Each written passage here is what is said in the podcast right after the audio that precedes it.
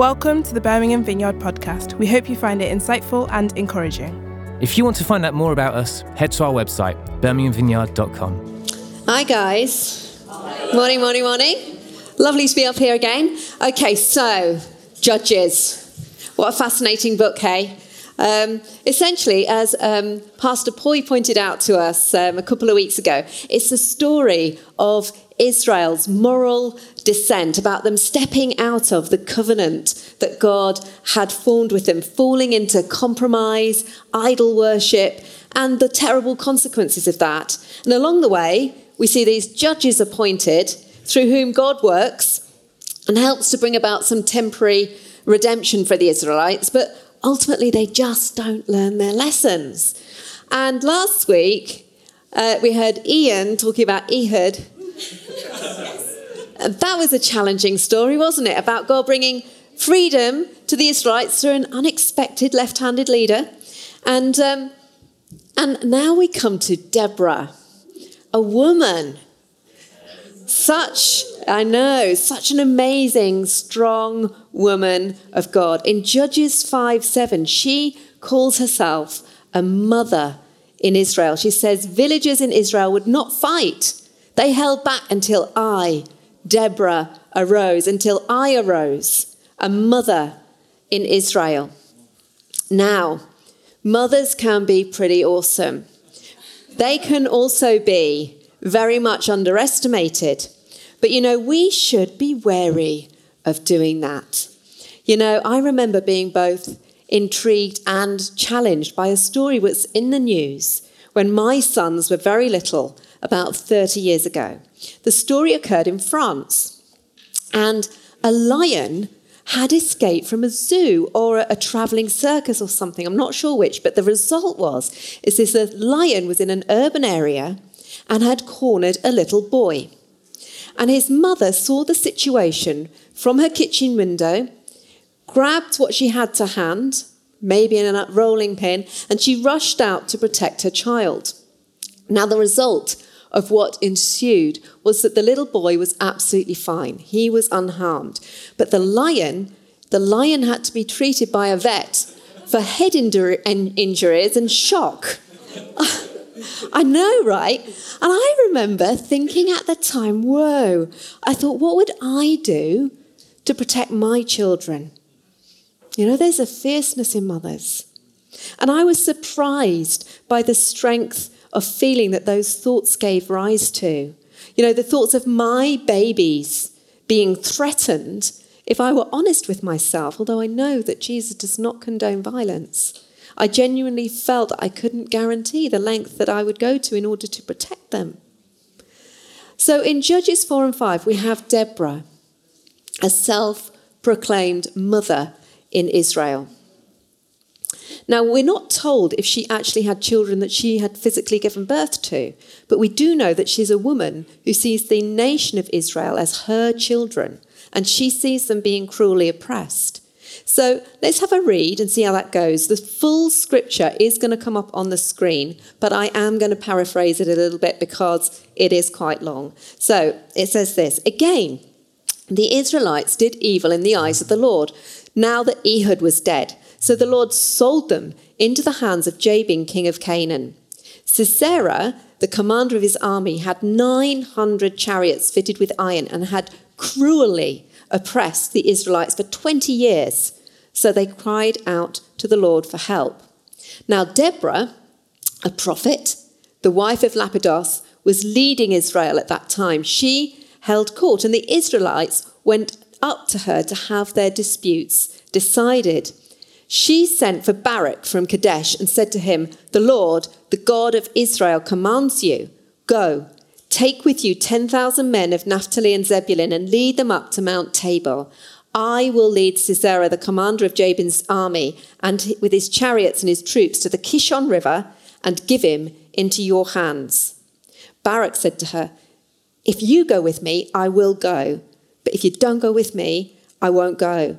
Well, certainly, Certainly I'll go with you, said Deborah, but because of the course you're taking, the honour will not be yours, for the Lord will deliver Sisera into the hands of a woman. So Deborah went with Barak to Kadesh. There, Barak summoned up 10,000 men, and Deborah also went up with him. Now, this seems like an odd detail coming up, but bear with us. Heber, the Kenite, had left the other Kenites and had moved, he'd pitched his tent to a great tree near Kadesh. When they told Sisera that Barak had gone up to Mount Tabor, Sisera summoned all his men and his 900 chariots fitted with iron. Then Deborah said to Barak, Go, this is the day the Lord has given Sisera into your hands. Has not the Lord gone ahead of you? So Barak went down the Mount Tabor with 10,000 men following him. And at Barak's advance, the Lord routed Sisera and all his chariots and army by the sword. And Sisera got down from his chariot and fled on foot. Barak pursued the chariots and army, and all Sisera's troops fell by the sword, and not a man was left. Sisera, meanwhile, fled on foot to the tent of Jael, the wife of Heber the Kenite. Do you remember he'd moved his tent to the right in the right place at the right time? Because there was an alliance between, between King Jabin and the family of Heber. Jael went out to meet Sisera and said to him, Come in, my lord, come right in, don't be afraid. So he entered her tent, and she covered him with a blanket. I'm thirsty, he said. Please just give me some water.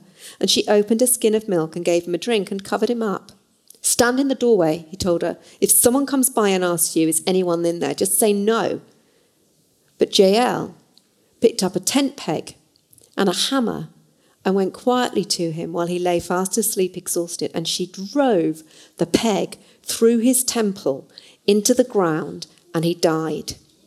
Just then, Barak came by in pursuit of Sisera, and Jael went out to meet him. Come, she said, I'll show you the man you're looking for. So he went in with her, and there lay Sisera with the tent peg through his temple, dead.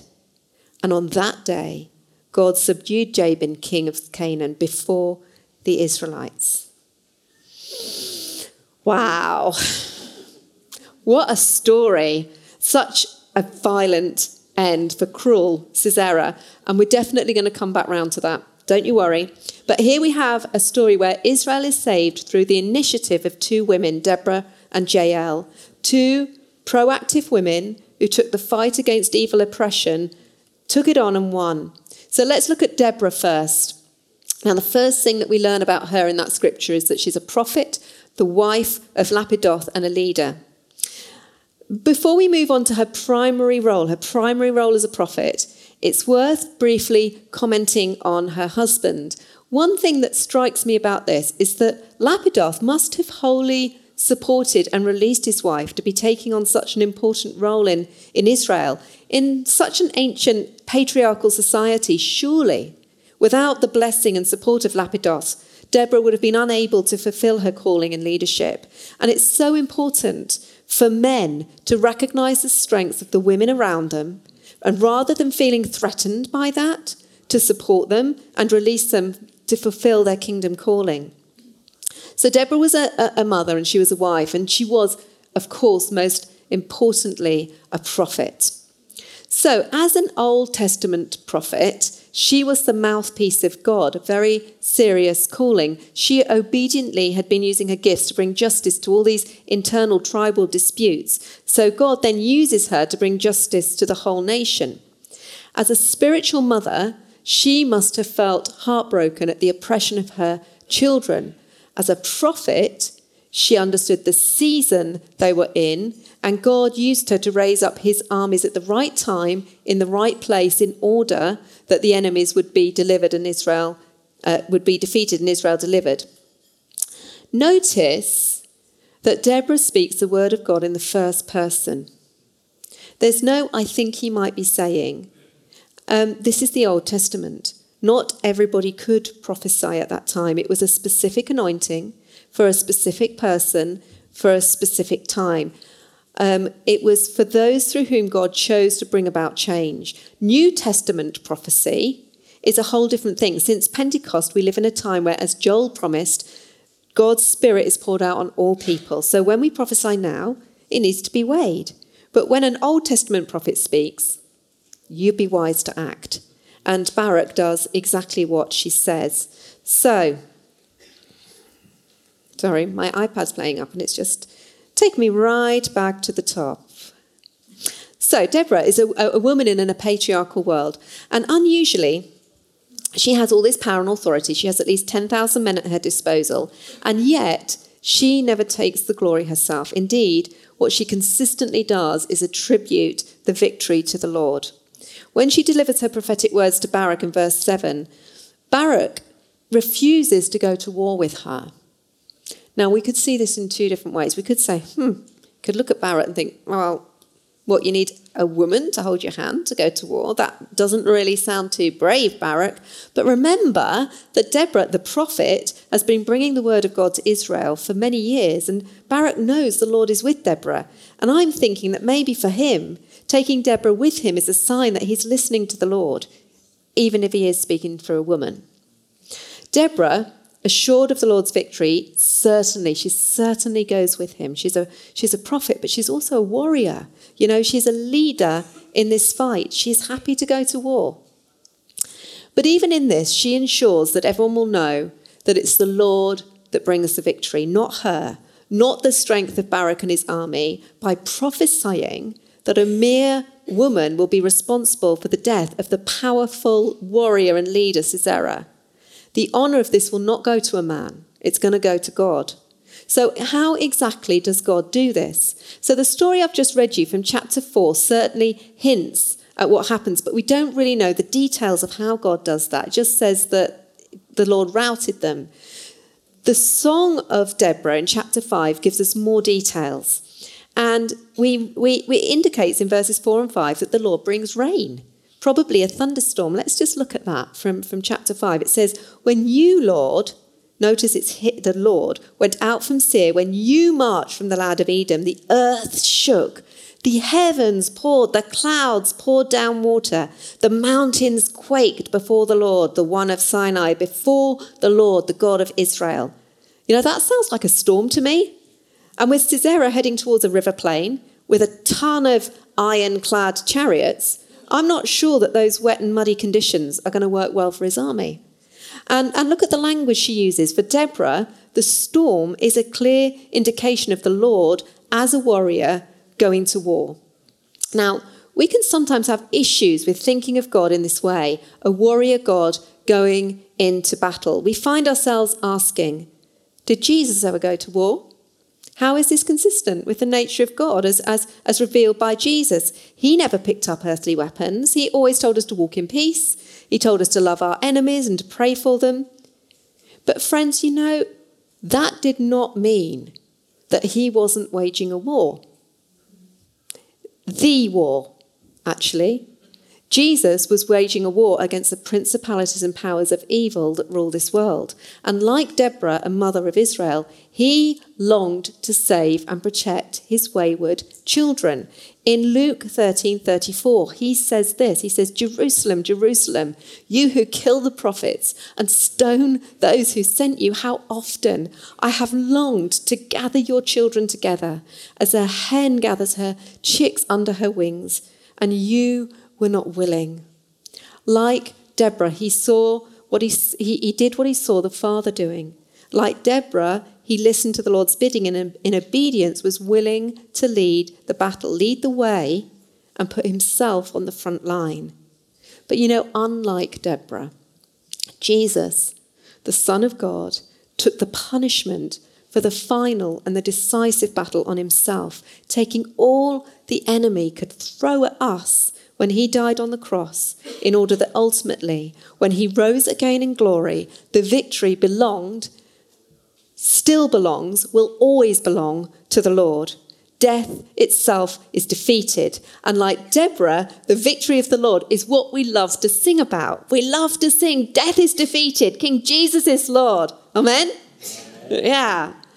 Okay, so we have looked at Deborah's various roles. And I said I would come back round to that, that, that death, Sisera's death at the hands of Jael, whom God ensured was in the right place at the right time. Again, we run into territory that doesn't always sit well with those of us who love Jesus. When we read the story in chapter 4, we could find ourselves saying, well, the story tells us what actually happened, but does it really comment morally on the events? Doesn't the Bible often tell us about behavior and events that the Lord doesn't approve of? It's true, it, it does, it does.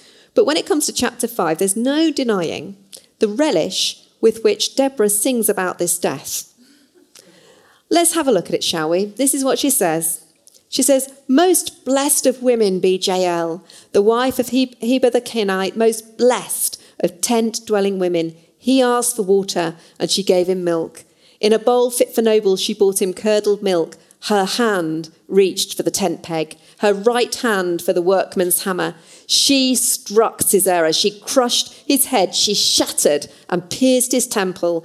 At her feet he sank. He fell, there he lay. At her feet he sank. He fell, where he sank, there he fell, dead. I think, and I could be wrong, I think Deborah's relishing the death of Sisera here.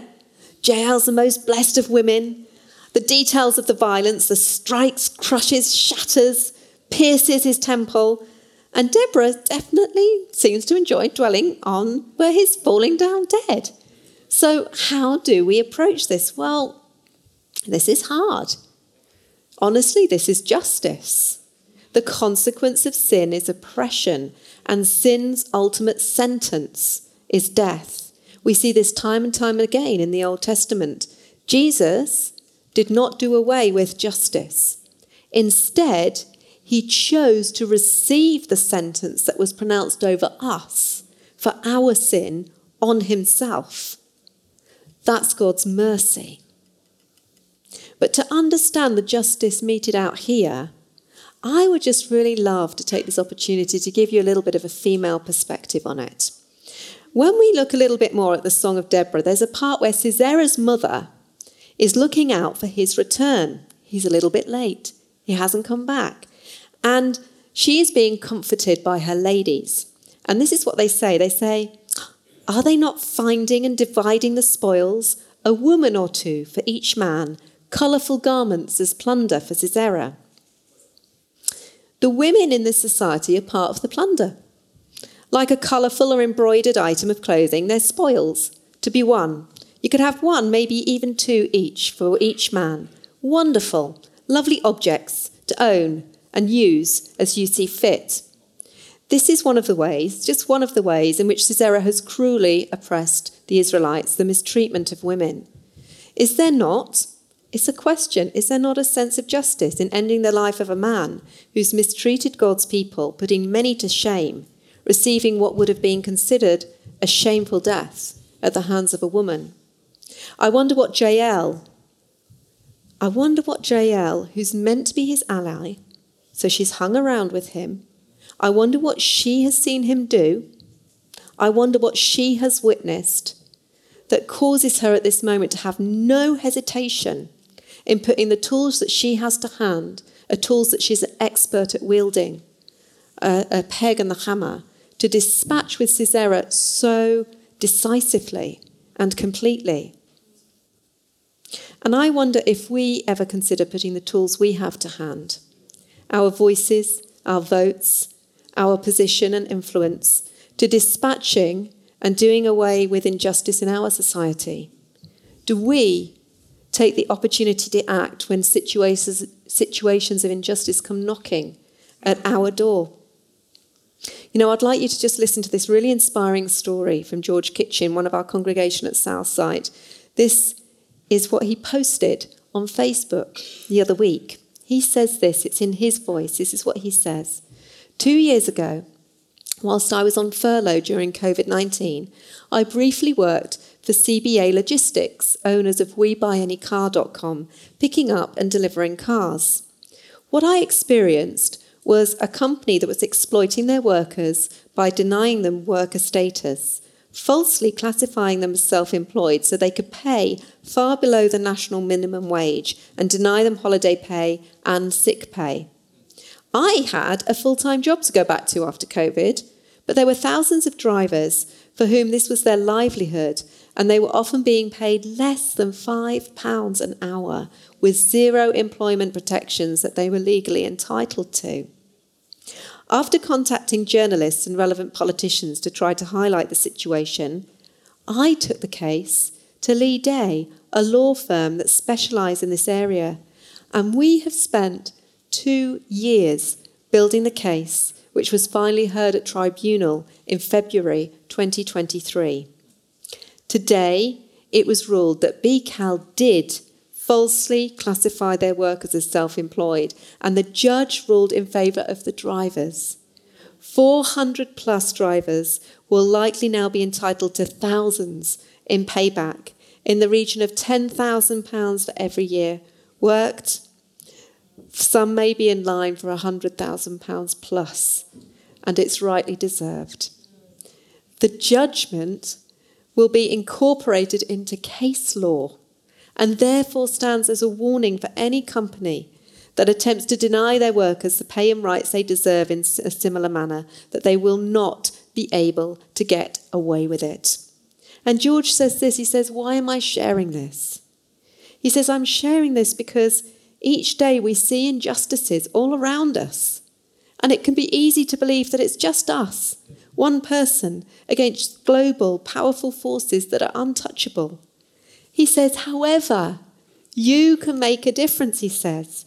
Each of us have unique skills and experiences that we can use to stand up to those that often can't stand up for themselves and change the world for good. And he ends with fight the power. What amazing story. George, bless him, he used the tools that he had to hand to dispatch with injustice where he saw it happening. So, friends, what is God saying to us today? You know, like the Israelites in the land of Canaan thousands of years ago, we live in a world where people have turned away from God and are bearing the consequences of that. We see inequality, suppression, injustice, mistreatment. We see that constantly in the news. And we also see the very real consequences of spiritual oppression, of personal battles we find ourselves in, battles with sin and addiction and unforgiveness. You know what, friends? We are already in a battle, whether we like it or not. The question is whether or not we will take up the fight or choose to live as captives of the enemy. Now, is there a situation of injustice or oppression that God is putting on your heart today. And I just want to take a little bit of an opportunity to talk to our Hong Kong community here. Because I know that for many of you, you've come from a situation of really awful injustice, and that's why you've moved. And I really felt like what the Lord, I felt prophetically what the Lord wants to say to you guys this morning is that don't feel guilty for moving out of that situation. Okay? Don't feel guilty for moving out of that situation.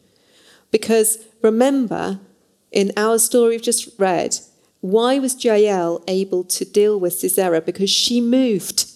She moved. She moved from where she was and she moved her tent. And when she moved her tent, she was in the right time at the right place. So that when she did deal with the injustice, it didn't put her own life at threat. Okay? If she'd done something to Sisera where she was before, her life would have been at threat. Okay? So I, I really don't want you to feel, I think the Lord wants to do away with any shame or guilt about moving away from that in, situation of injustice. You've moved out, that's fine. The battle belongs to the, to the Lord. Okay, He doesn't want to put ourselves at, at, at threat in that. Barak and his army were willing to follow their leader Deborah into battle, even though the odds seemed stacked against them, trusting the Lord would fight for them. You know, are we willing to follow our leader, Jesus, into the battles that are facing us? And you know, Jesus has already led the way and won the war through what was actually a really shameful death, a death that should have been ours. And I wonder, do we always trust that he will bring victory to us over our sins with his forgiveness and, and freedom? And Andrew asked this question earlier, but have you actually taken that step of trust yourself? and said, No, I do trust you, Jesus, that you died for me Because if not, there is an opportunity to do that today. Let's just stand, shall we? Let's just stand if you're able to, or kneel, have whatever is most comfortable, and let's just pray. We hope you enjoyed the talk and found it helpful. We'd love to welcome you to one of our gatherings. We meet in multiple locations at multiple times on Sundays, as well as in midweek small groups across the city. More information on all of these can be found at our website, birminghamvineyard.com. Thanks for listening. Have a great day and God bless.